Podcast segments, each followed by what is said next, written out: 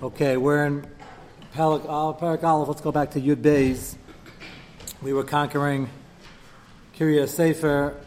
The area around Hebron is always difficult to conquer, and as they often did, they gave out rewards for somebody who would step up to do it. Here, the reward is very, very chashuv. It's not money. We'll get into the money in a, in a moment. It's the daughter of Kalev himself, and his half brother, Osniel ben Kanaz, is going to finish the job. He is considered uh, the Gadol Hador. He has the yeshiva, which we'll describe later, in the Negev, and he's no stranger to leading Klal Yisrael, bringing back 3,000 halachas to forgotten in the time of Moshe Rabbeinu's Avelus, and clearly his uh, here is going to give him the Siyat Deshmaya, which is why you had asked last week, why is it that he took a risk just announcing whoever's going to walk in? The Gemara has a criticism of different Yechidim, Tzaddikim who did this, and most of them got answered correctly, so we have to get back to that. And Taisus wants to know why Kalev is not on this list. He's not on the list of those that are criticized, which means his assumption was correct that everything will be okay, and everything was okay. Why did he assume that? So one of the terutzim is going to be, we'll use that for now, that anybody who is going to finish this job is so chashuv that it's not going to be a yichus issue because you need incredible schusim to conquer what even Kalev couldn't finish doing. It's an interesting teretz because you could tie that anybody who's going to do the job well in any of these scenarios is going to have incredible schusim. And any young lady who's going to offer water to the camels and to all the men and is going to be a tremendous balas chesed, Mechates the is going to be correct, but that's going to be one of the assumptions, one of the terutzim we're going to work with.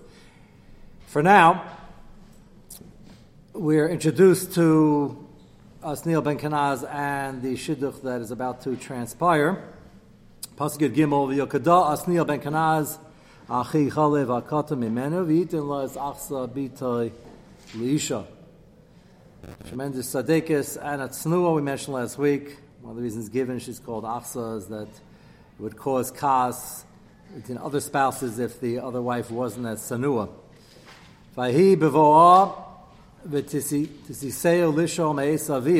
So she had requested, perfect for the upcoming Shovavim of spousal uh, responsibilities and disagreements.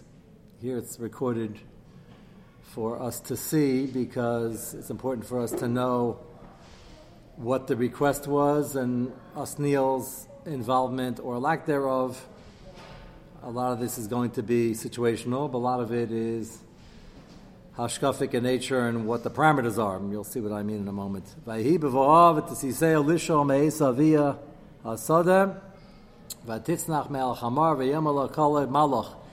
They were married already, or about to get married, but the shidduch was made, and she saw that the person she's marrying is the Gadol Hador, which she heard about, but now she sees it up close. And he's a tzaddik, a tamachacham, and a parush, which goes together here. That's why he started this yeshiva in the Negev. Yeshiva in the in the Negev, where you have a situation of total lack of gashmias. There's nothing there. It's out in the middle of nowhere, which historically that's where they started yeshivas. That's where they were interested in starting yeshivas because there are no distractions, there's nothing going on. Uh, if you wouldn't know history and you would ask somebody about the Mir, it's out the Mir, that, that tremendous metropolis somewhere near, there was nothing going on there. Was a mining town. And uh, Lakewood, right? Lakewood, when Lakewood started, the reason Aaron went to Lakewood is because it was out in the middle of nowhere. It was a resort area, believe it or not, compared to the uh, New York weather of the snow and the cold. It was a bit warmer, still a bit warmer. Snow is relatively rare in Lakewood. And a good six, seven, eight degrees can make a big difference. And at an age where not everybody can afford to fly down to Florida, that was a place that had a hotel there and a nursing home, and it was uh, not quite Lebedik. And Aaron felt, nope, he lived in Boro Park, he commuted it close enough, even though it was a long trip, close enough to get there and get home, and far enough that it's not right in the middle of the city. That's not to criticize any yeshivas in the middle of the city, but there's a certain yeshiva das that somebody has when there's no noise, and there's Yeshiva Das when you're not struggling with the Yetzer Hara to go down the block to get your nearest. Well, I don't know if in Europe anybody's going to get pizza, not Slobodka, not all these were relatively small towns, but they had yeshivas in Warsaw also. Distractions were less. Nowadays, you can't compare when either you have yeshiva out in the boondocks or you have a matzav with yeshivas in the middle of the city, but the schedule is such that there really isn't any time to go anywhere, which is the way they try to structure it. So that's why he made the yeshiva mamish in the middle of the desert. And to the credit of the Bnei Kani, which we'll see soon, they came, they left the relative comfort of a central area, and they went to the middle of nowhere. And in the times of yesteryear, middle of nowhere meant plumbing is um, nothing to discuss, electricity nothing to discuss, but they couldn't even dig a well very successfully. Everything was difficult and everything was scarce. So this was the Rosh Hashiva. Neil Ben Kanaz lived his life like this, which is why he became such a Gadol B'Teira. And even with our tremendous level of Gashmi, it's something to think about when either you're making decisions where to be and how to get rid of distractions, and discussing with somebody last night, uh, there's still possibly a difference in a person who is always tied to their phone, whether they have the phone on them in their pocket, and whether it's on or off when at least they're focused on their learning for the hour, two or three or four that they have during their davening. That's a way of, if it's not turned off and if it's still on you, it's a way of bringing all the distractions into your davening and learning, which is something I want to do. So even within the city limits, Monsey, um, for people who live in Manhattan, is the boondocks. But there are plenty of things going on. And you have to know how to put yourself in a matzah for the time you have and seclude yourself. And that's what he designed over here in terms of the yeshiva, and that's what he was. The reason I'm mentioning that now, we didn't get to Bnei Kani's uh, self-imposed exile to get themselves to the yeshiva. We're talking about him. And when she married him, or after the shidduch was made, she realized that this person has absolutely no shaykhis to Olam Hazeh at all. Nope. She's thrilled. Married the Gadol Hador, what is chus? Her father was the Gadol Hador also. In Viagefen, in Viagefen. We're talking about Kalev, the daughter of Kalev over here. She's no stranger to this, but I guess even compared to Kalev, he was a parush, and she wanted to help the effort. This is a very sticky topic for many people because when Mitzvah Hashem people want to be machzik Torah and they're more than proud and happy, and she's more than proud and happy to be married to somebody who's sitting and learning, whether it's uh, for a couple of years, whether it's short term, intermediate, long term, whatever you put down on the resume, there all sorts of expressions. Whatever it is, it's all good, and whatever you can get, it's a wonderful way to start off marriage b'kedusha b'tayra, and as long as you can learn, you shall learn, which is true, nothing to do with getting married. We try to learn as much as we can and the Kosh Baruch Hu has given us the ability more so than in previous generations. Doesn't mean we're greater, it means we have a greater achrayas. With that said, the Kesef Minol question is often asked, and as I said, it's a, there's a general hashkafa and then there's the individual uh, circumstance, which is different for everybody. It has to be figured out in consultation with uh, the Das Torah and the Mitzias and the Shifas of the young man, the young lady, and the young parents and the young in-laws. They're included in this, and it's their schus. And many people understand that and are very happy to be able to do whatever they can within the resources and the circumstances. She saw, now this is not a young lady who grew up in the lap of luxury. That's the first ingredient to wealth is low maintenance, by the way. That's people don't realize that. As well as the question, uh, I'll look for money. They did get money, no money, a little money, some money. Everybody's counting everybody else's money. It's hard to figure out sometimes. Uh, the key to Ashiris is low maintenance, both for him and for her. The less you learn how to spend when you grow up, the less you're going to want to spend later. You can say that once in a while people are a reaction and they were so into not spending when they were children, they want to spend and spend and they want to get rich. Okay, that could happen. But b'derech uh, what you're used to is what you continue in life. And when you spoil your children, not only you're doing a disservice for them now, you're doing a disservice for decades and decades to come, often their entire life and the life of their children. You set a bar, usually the bar is just raised further, not lowered. And that's something to think about as you spend money, even if you can afford it. I'm talking about if you can't afford it, there shouldn't be anything to discuss, even though unfortunately today people have little plastic things in their wallets, which are great when you're filling out a ksuba to make lines to the end of the line. Uh, I use them all the time. That's uh, hopefully a skula that we won't have to use them in other places. But people have plenty of plastic in their pocket. They can't afford it. They can't afford it. A different problem. But lamaisa, whatever you spend, whatever benchmark you set for luxuries, is going to be impressed uh, on the next generation, and they're going to take that and push it higher. So I'm mentioning all this besides the Musa Shabai. Important for us is because we're talking about a young tzaddikus who was used to a pretty low bar in the first place. He raised in Kalev's house, and Kalev is one of the Gedolei there, and we know a lot about him already. And he has accomplished a tremendous amount for Klal Yisrael, and she marries Osniel Ben Kanaz, and she's now working on what we would call finding a job. If he's learning a kail, well, he's a shiva already, so she's going to try to help support or ask her father to help if he can, and if he can, that's wonderful, nothing wrong with that. And the Chafetz Chaim says it's only a shaila of Lasachmad is after everything was agreed upon, and we know what the numbers are. You try to squeeze more when you're asking. You can ask once, you can ask twice. If you ask three times already or more, and you apply pressure, that could be a shaila Lasachmad. Lasachmad is not when you ask somebody to live up to their obligation. That's keeping honest people honest if they can. Lasachmid is when you're asking for something. Chafetz Chaim spells that out clearly. It's after the agreement is made, and now you're asking for something that wasn't part of the deal. The parents, the in-laws, you want to ask, you could ask. The question is asking or too much pressure. That was not Baruch Hashem the issue over here. She's going to ask, and she's going to ask once in a very humble way. But she's going to ask, I think what's going on over here is that Kale wasn't very attuned to Gashmias either, and he gave them a piece of real estate. There was an Adon over here. Sure, the reward for conquering Hebron was my daughter and the Adon that goes along with it. Of course, it was an Adon. The Adon always came along with it.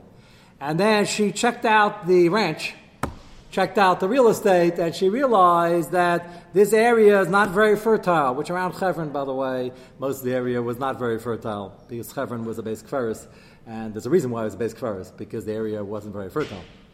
So it's not like a shock, and it's also not a shock that Kalev didn't realize that Kalev is not trying to shortchange anybody, obviously, and he's more than proud to have his half brother now as a son-in-law, who is the God Lada, who's sitting and learning, running the best yeshiva in the world. He's absolutely more than thrilled. This is everything he looked forward to. And he's probably, probably not poor. He was given Hebron in the area, has some real estate, more than happy to give it. So this wasn't by design. It's just that he wasn't attuned to the market and didn't ask a friendly broker what it was worth. And she looks at it and walking around, she sees, you know, there's no irrigation over here and you can't grow anything. And they didn't get these fields to flip. This wasn't a nada to uh, turn into cash. What are you going to do with the cash? So she now realizes she should really, somebody's really got to ask her father for something else in addition because they got to grow some soybean or corn or wheat or whatever they're growing to be able to make this work and run the yeshiva. Nothing wrong. That's why I'm describing the back. You read these quickly, like why is she asking and what's the problem over here? The answer is she doesn't want to go to Lakewood for vacation or Florida or somewhere else. She just wants to be able to pay the bills for her husband and for the yeshiva. And therefore, she's going to make the request she's about to make. Before she does that, she asks her husband to do it, which, by the way, is protocol. You're the son-in-law of the Rosh Yeshiva. Nothing wrong. Rosh Yeshiva asks for something. You're running the yeshiva. Can you please ask Tati um, to get some adjunct to the field that we have with some natural water source or something like that because we're going to need it. Nothing wrong with asking your husband. He said loy with an aleph. I'm not saying this was a sichsel. She asked. He said no. Why? Doesn't say. I can think of many reasons why this is what he gave us. I'm a stopping Talmud, which he was. I don't need this, and we're going to eat man, which he was eating anyway, and I don't need it. I'm not discussing right or wrong here at all. Either is the pasuk. Discussing maybe she was in charge and she felt as the wife she wants to help out, and Lamai says she's going to have to bring it in and fill up the cupboard, and she thinks good at the task. She figured it's not her place; she's a daughter, um, but you're the son-in-law, you're the Rosh Hashiva. So you ask. He said, "No, I don't think it's a good idea, and I don't want to." And it didn't become a machlekes. She basically said, "Okay," and she went and did it herself. That's a mouthful for an introduction for what's going on, but otherwise we're going to really butcher these psukim, which you don't want to do. Yes, Elliot. I, I would think that Cullen would know the topography of that one. Was, uh, he, he, was one in Morocco. Yeah, yeah, he knew it was a rocky area. He definitely knew, but you know, you can grow anything, and it's all that Baruch Hashem doing it today. You can grow anything anywhere. Question is, what water system you're going to come up with, and uh, how much you have to bring in the pitcher and, and pour it in. The question how difficult it's going to be. It, Kalev certainly felt that something could be done with this, or else he wouldn't have given it to them. He didn't give Maras Mapela. So the question is, why did he realize this? The answer is it's Kalev. He's also sitting alone. Why should he realize? it it has value X, and it did have value X. Eh, and it was probably generous, and uh, for sure was generous, and he gave it. She, being on the ground, literally and figuratively, started looking around and tinkering and realized uh, this is not going to be that easy, and it's not just my husband and me, it's the whole yeshiva. Don't forget, we have, we don't know how many, could be hundreds of Talmidim who came from Yericha, which was very fertile. Yericha, you're sitting, the, the fruits are dripping, you're under the tree, you're at Tamarim, and you're good to go. And they gave up everything and they came here, which is unbelievable, and there's nothing but sand dunes. And they're around Hebron, but don't forget the yeshiva is not right here. It's an hour due south, or five hours due south by camel, not by car. And he's sort of going to commute like Avara did to Lakewood, and somebody's got to pay for this. So everybody's L'Shem Shemayim over here. That, that's why I'm giving this introduction. There's only a few psukim over here, and I think there's a lot to be learned from here. Is that Lamaisa, she, as an Eishes Chayil, did what had to be done, even though it wasn't comfortable. And she first wanted to give him the covet, I say that in quotations, uh, of asking, and he said, No, we're running the yeshiva already, and um, well, I'll do without. And she said, That's probably doable, but maybe Kadai, my father would love to do it anyway, why not? And he actually was fine with it as we'll find out in the next passage. So there's nothing wrong with the ask. You have to know how to do it, when to do it, and it's a tremendous chus. And Kalev was very interested and happy about this, which is wonderful. Now let's read the psukim. Pasuk Yadal v'hi b'vav tisiseo lisho me'esavia. Tiseo means she tried to convince her husband to ask, and that didn't work uh, because he felt it wasn't necessary because he was such a parush. And could be Klape Shemaya, he was right, not a question of right and wrong. It's a question of where he was holding, where she was holding, even though she was low maintenance, as, as I introduced, and she was a big tzaddikus herself, and she married him, and they ran the institution together. So she comes for the meeting, and she meets her father and comes off of the chamar, and asks in a very humble way and asks once. Vataimer la havali bracha ki eretz hanegev nisanani nisatani v'nasata li gulos mayim. So she didn't ask for another hundred acres or something. She said she needs a water supply, an irrigation solution. So can we have something else that has that with it and either trade it in or um, have it uh, close by, so we'll be able to use it. V'yiten la kalev as gulas ilis as gulas tachtis. And he gave it to her. Sounds like pretty quickly, pretty happily. And if you look at Rashi, in Tezvav, Eretz HaNegev, Adam, it's interesting how Rashi, is the Miyash Pshita Shamikra, he jumps to the underlying reason why this request was necessary. Adam Shabesai Menuguv Mikol Tov. She'ain by Elatera. Eretz HaNegev. They weren't in the Negev, they were near Hebron. So we don't know exactly where the property that he gave her was, but somewhere in the area, and it was dry, and that's why the next person to talk about the one that was more um, natural in terms of the water sources and irrigation, and something you have to schlep in by bucket. But Rashi says the underlying issue over here is Adam Shabesa Menuga Michal Tuv She'ain Ba'elatera.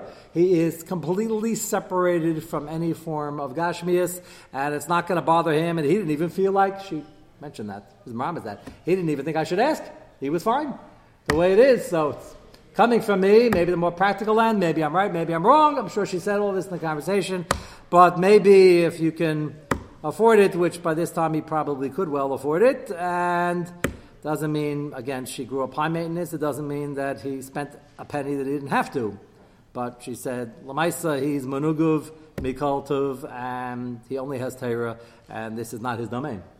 And therefore, can you help out? And he did. Next Rashi, Gulas Mayim, stay Beis Abal, Asa Beis Shakia, Demaya, and Beis Abal is a field that mentioned the Gemara a lot, that's uh, self-sufficient with the water supply, not depending on the rain, because a lot of these areas, wherever this was, in Eretz Yisrael Bechlal, you can't really depend on the rain. And this year, Baruch Hashem, they had tremendous, tremendous rainfall, made up for many years of uh, missing water lines in the Kinneret. They're almost full. And there are many years where, and Hashem designed it that way, because you have to constantly daven and daven. And she felt uh, they're going to daven anyway. It's kedai to have something with some advantage so we can pay the bills in the yeshiva and get things done. Yes, I saw a hand somewhere um, by some executive director of yeshiva somewhere. Okay, no? Okay, let's go weiter. We don't find any criticism of Chazal of the request. That's what I'm focusing on. And Kalev uh, fully understood what was at stake, and he felt it was his chus, and we should obviously always have the same attitude when it's possible. Pasik Tazayim, B'nei Mesha. So now we talk about the yeshiva. And who came? Ubnei Keni Chayse Mesha, Allah Meir Atamarim, Es B'nei Yehuda, Midbar Yehuda, Shebenegev Arad, Vayela Vayeshev Esa'am, and if you've ever driven through Midbar Yehuda, it's still there, and it's still a midbar. And it's pretty large, and there's nothing going on there. Still the same sand dunes.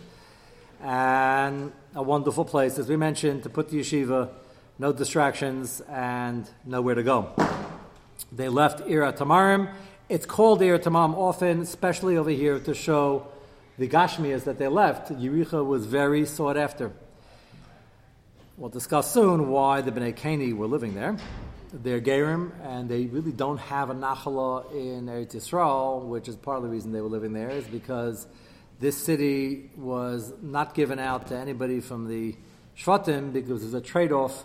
Yerushalayim had to be an intertribal city, and later on they're going to give it over to Klal Yisrael, and the Shvatim that are getting their Nachala taken away partially, like Binyamin Yehuda, those who are naturally there, are going to be given Yericha as a trade-off for giving up the city of Yerushalayim to give it to all Yudei Shvatim.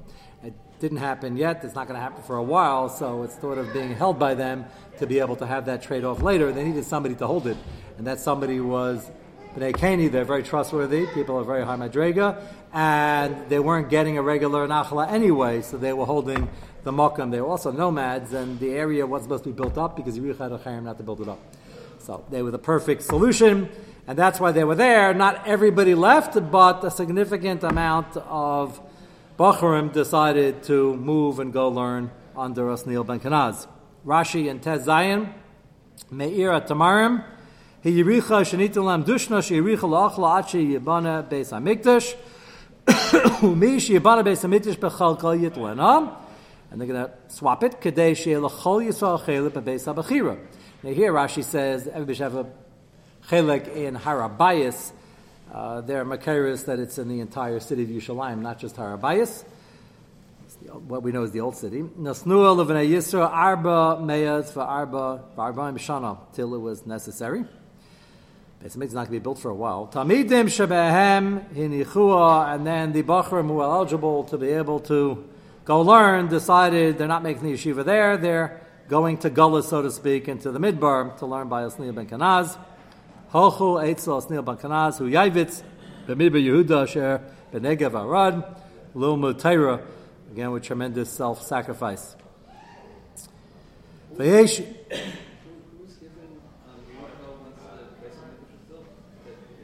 Well, it was part of the Beis Hamikdash. Har bias has part of Chelik, Binyamin, and Yehuda, one juts into the other.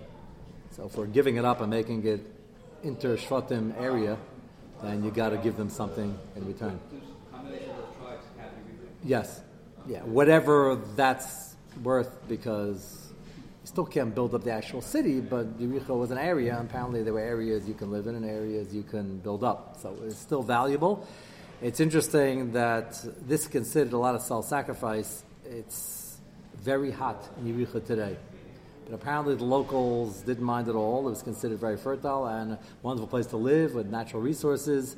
And uh, going to the midbar, where it was also very hot, maybe even hotter, was considered a tremendous sacrifice. Uh, today, unfortunately, in our Gullus conditions, Yericha is uh, being controlled by our cousins, and that's fine if we're not supposed to live in that area anyway. We have places around there, not too many, and there's gambling going on, and there's all sorts of funny things. So we don't have it back. Uh, we will have it back. Uh, we'll have the whole Eretz Yisrael. We're still not going to build that and maybe at that time the Cherem will be off.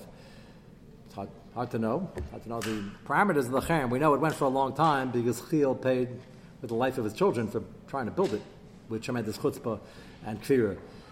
But now it's um, being held by other nations, and uh, eh, they were matame to, to as they were in many parts of Eretz Yisrael. It's a general problem, not just with our cousins, our cousins from other nations still have um, Batei Avodah all over Eretz Yisrael. It's not just Yericho. I hear people complaining it's not right to have Yericho. That's our original city. You can't live there anyway, and.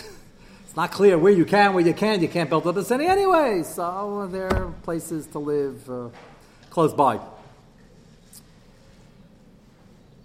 Next Rashi, V'yeshev esa'am ima tamidim hayeshim lafanav. And he was there with the people. That means him. Ubikesh me'esakash baruch It's interesting. Everybody davens, and you have to say Shemana Esrei. Shemana Esrei then wasn't that official. But everybody davens the basic shvach, bakashas, and adaya. You could tell a person and what's the paninis for a person when you look at what his bakashas is all about. What does he emphasize? So in our Shemana Esrei's Barech Aleinu gets top billing because that's about Panasa. And again, nothing wrong with Panasa.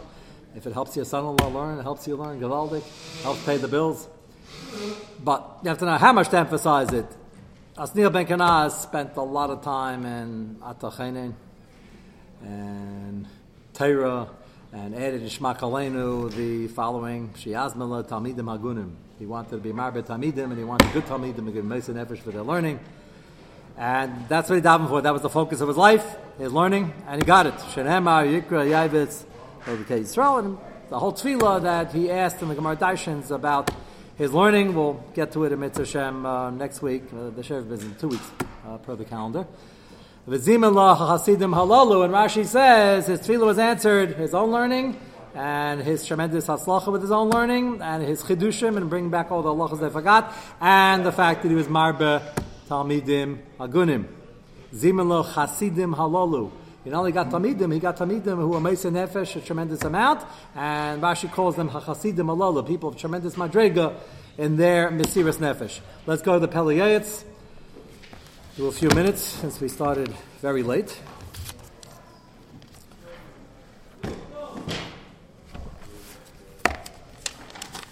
Starting a new entry, if you go to page uh, Samach Ches,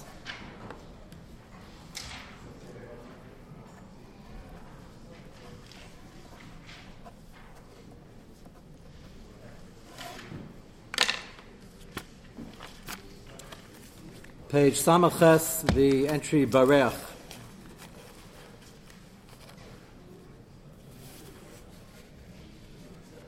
Second half of the page. Amu Rabbi Seinu Zachan Levracha. Aviratz mitzvah Barech min Avera. So talking about Shifas and davening from Asnil Ben Kanaz. So people run where they want to run. And if they're excited about doing it, they find no issue in running. There are people who spend their whole professional life running across a field very quickly. The quicker you run, the quicker you score. And they're enjoying it. There are people who aren't professionals who um, run around, and there are people who run around in Monsey. You can actually drive by and see tennis courts. And they don't seem to be running anywhere. They're going back and forth and back and forth within a few feet. but they're sweating and they're running and they're doing and they're uh, jumping all over the place. And that's considered a, a fun Sunday morning activity you look forward to. No? If you get your exercise, why not?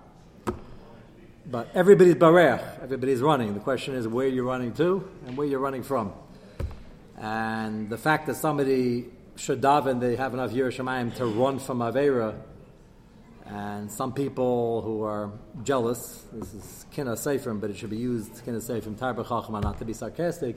see somebody running away from Avera like they're running away from a snake, like Moshe Rabbeinu ran away from a snake. He also ran away from Avera like that. You see that, you should be in awe, you should be jealous. Sometimes people say, ah, what are you so nervous about? It's not, it's probably mutter. Safet Rabban Lakula and Safet Araisa, maybe it's a Svek You know, we do have rules like that, and once in a while we apply them. But if your whole mahalach life is mistametz mutter, we just have to find out why. So then you're not being bareach from avera, and that's what he talks about over here. It's um, obvious if somebody is jumping around on a tennis court. You know, we'd walk by if we wouldn't know what the sport was. We'd go over to the guy and offer him perhaps some medicine and say, "You should calm down. You look very jumpity." Jumping here, jumping there. he would, if you look at it from the outside, it's like, calm down. I want you to relax a little bit. I don't want to relax. I'm trying to jump around. This is what excites me. It's fine. We have no problem with that. So when somebody ruchnius is, uh, doesn't mean you should be walking around nervous later. If somebody gets nervous that Rahman Islam, there shouldn't be an Aveira over here, and you start saying something, he's worried about Lashon Hara, something like that, and he um, tries to steer the conversation, that's called Yerushalayim has to be done in the best way possible. Uh, whenever you're giving Musar or you're trying to control what's going on. But Lamaisa, we call that Yer not nervousness. And when it comes to people who are um, very nervous, uh, day traders have to focus. They're my favorite example. Doctors do also, surgeons. I don't suggest they space out. But we don't call them nervous. We say, oh, they're so focused. They're so, so into what they do. It's so, such a pleasure to see. They don't come up for air. And when somebody's uh, doing that and is learning and his Yerushalayim, well, you can't get too uptight. Don't take this too far. So it's, um, never forget, there was the middle of his. And I had a relative who was uh, getting married. And I was in yeshiva far away, somewhere in Midbar Yehuda in the Negev, let's call it. And there was some family questions. Like, come to the chas, not come to the chas. It'd be a day and a half of missing five sadarim, and uh, it wasn't my brother. Let's put it that way. That's easy to do. It wasn't my brother. So, a question, go, not to go. Baruch Hashem, three weeks before, there was another family chasna, and there was another cousin who missed the chasna. And overheard one remark and somebody had mentioned that, yeah, he missed the chasna, but uh, he's studying for the, uh, for the, what was it then? It was either the CPAs or, what? Yeah, something like that. And they said, well, you know, very focused young man. He gave up a simcha for, you know. So that was it. That the conversation didn't continue after that because um, it's an important story. Happens in. It's always a dichotomy. When do you go in Yaakov? Everybody wants to see you. And if you're the Kol man, you're the Yeshiva Bacher, which uh, I didn't even, with my father, it didn't even come up. My father asked me afterwards, you had a half a minute to go? I said, no, I don't have a half a minute. I just said there, were, there was an answer to mentioned that there's chasta coming up. I, no, it's not a half minute. And when it came to the person who was about to uh, study for the bar or whatever he was studying for, the, doesn't make difference, doctor, lawyer, accountant, that there be understood. Well, you know, it's, it's, an important thing. We understand, like to see it, but what can you do? So that's uh, that's the dichotomy we have to fix because it's not only more important. Let's make it at least as important and as understandable, and put the Torah at least on the same pedestal, even though it should be higher. So Yerushalayim is part of the same package, and we should be impressed if somebody's barech, which is what he says in the first two lines. Amr Abasen Zachan Laracha, he rots la mitzvah barech min. They're both running. Shaila is which direction? Inyan ha-bricha hu liyas chayshesh afilu chshasha. Even if there's a tiny chshash. I don't want to give it away, but one of the last things we're going to have in our Tinta Manefesh Kashra Sugya for the last five months, this week, probably going to finish it, is a shaila about an interesting product that's considered alternative medicine, homeopathic. And uh, it's not that you got a warning of this already. Um, they have whatever they put in, it's a pellet. There's, it was the 400th power, I think I asked you about. There's something in there which diluted to the 400th power. 400th power is 400 zeros, correct? Right, right. Yeah, so it doesn't. Well, I tried to, I tried to do it in the calculator to see, you know, how do you say this? You can't say it with the first. We ran out of words for it for the first few zeros. It did just write infinity. So, the product. We'll discuss it this week. Is there any shaila tita but it, it doesn't really exist. It's not in there anymore. So I asked the doctor we'll, we'll, discuss this. We'll get to it. I think Tuesday, Wednesday night. I asked the doctor. Uh, I know already if I ask doctor about homeopathic medicines, uh, I, I, know what answer I usually get, but this is not a reference on the homeopathic medicines. I asked him. I said, uh, "I'm curious if there was cyanide in here and it was 400 zeros. Would you take it?" One of our fine doctors here. He said, "I don't know, cyanide." He would take it. So that's telling because you talk about tinta manefesh, this salmon is made with typhus, real typhus, like duck's liver. It's a great tinta manefesh shilas. 400 zeros. That's after a trillion, trillion, trillion, trillions. googol, infinity. So this doctor, I was a little surprised, said, uh, I don't know, I had two products, I'd probably stay away from anything with cyanide in it. That's tremendous Urus cyanide. So I have no tainas either way. I just want to know his, his medical opinion. Uh, but when it comes to Averas, most people say, mm, it's a Savidam Balakula, probably has Shishim already. But, it, it does, it's mutter. Where the duck live? Shaila is, is there any Shaila of Tinta Manefesh? So we'll get to that in Mitzvah Shem later this week. But Bareach min Avera means you got to know when and you got to know to what extent. Have a good day. Enjoy your tennis. The bris is was. This was already. Yeah, finished.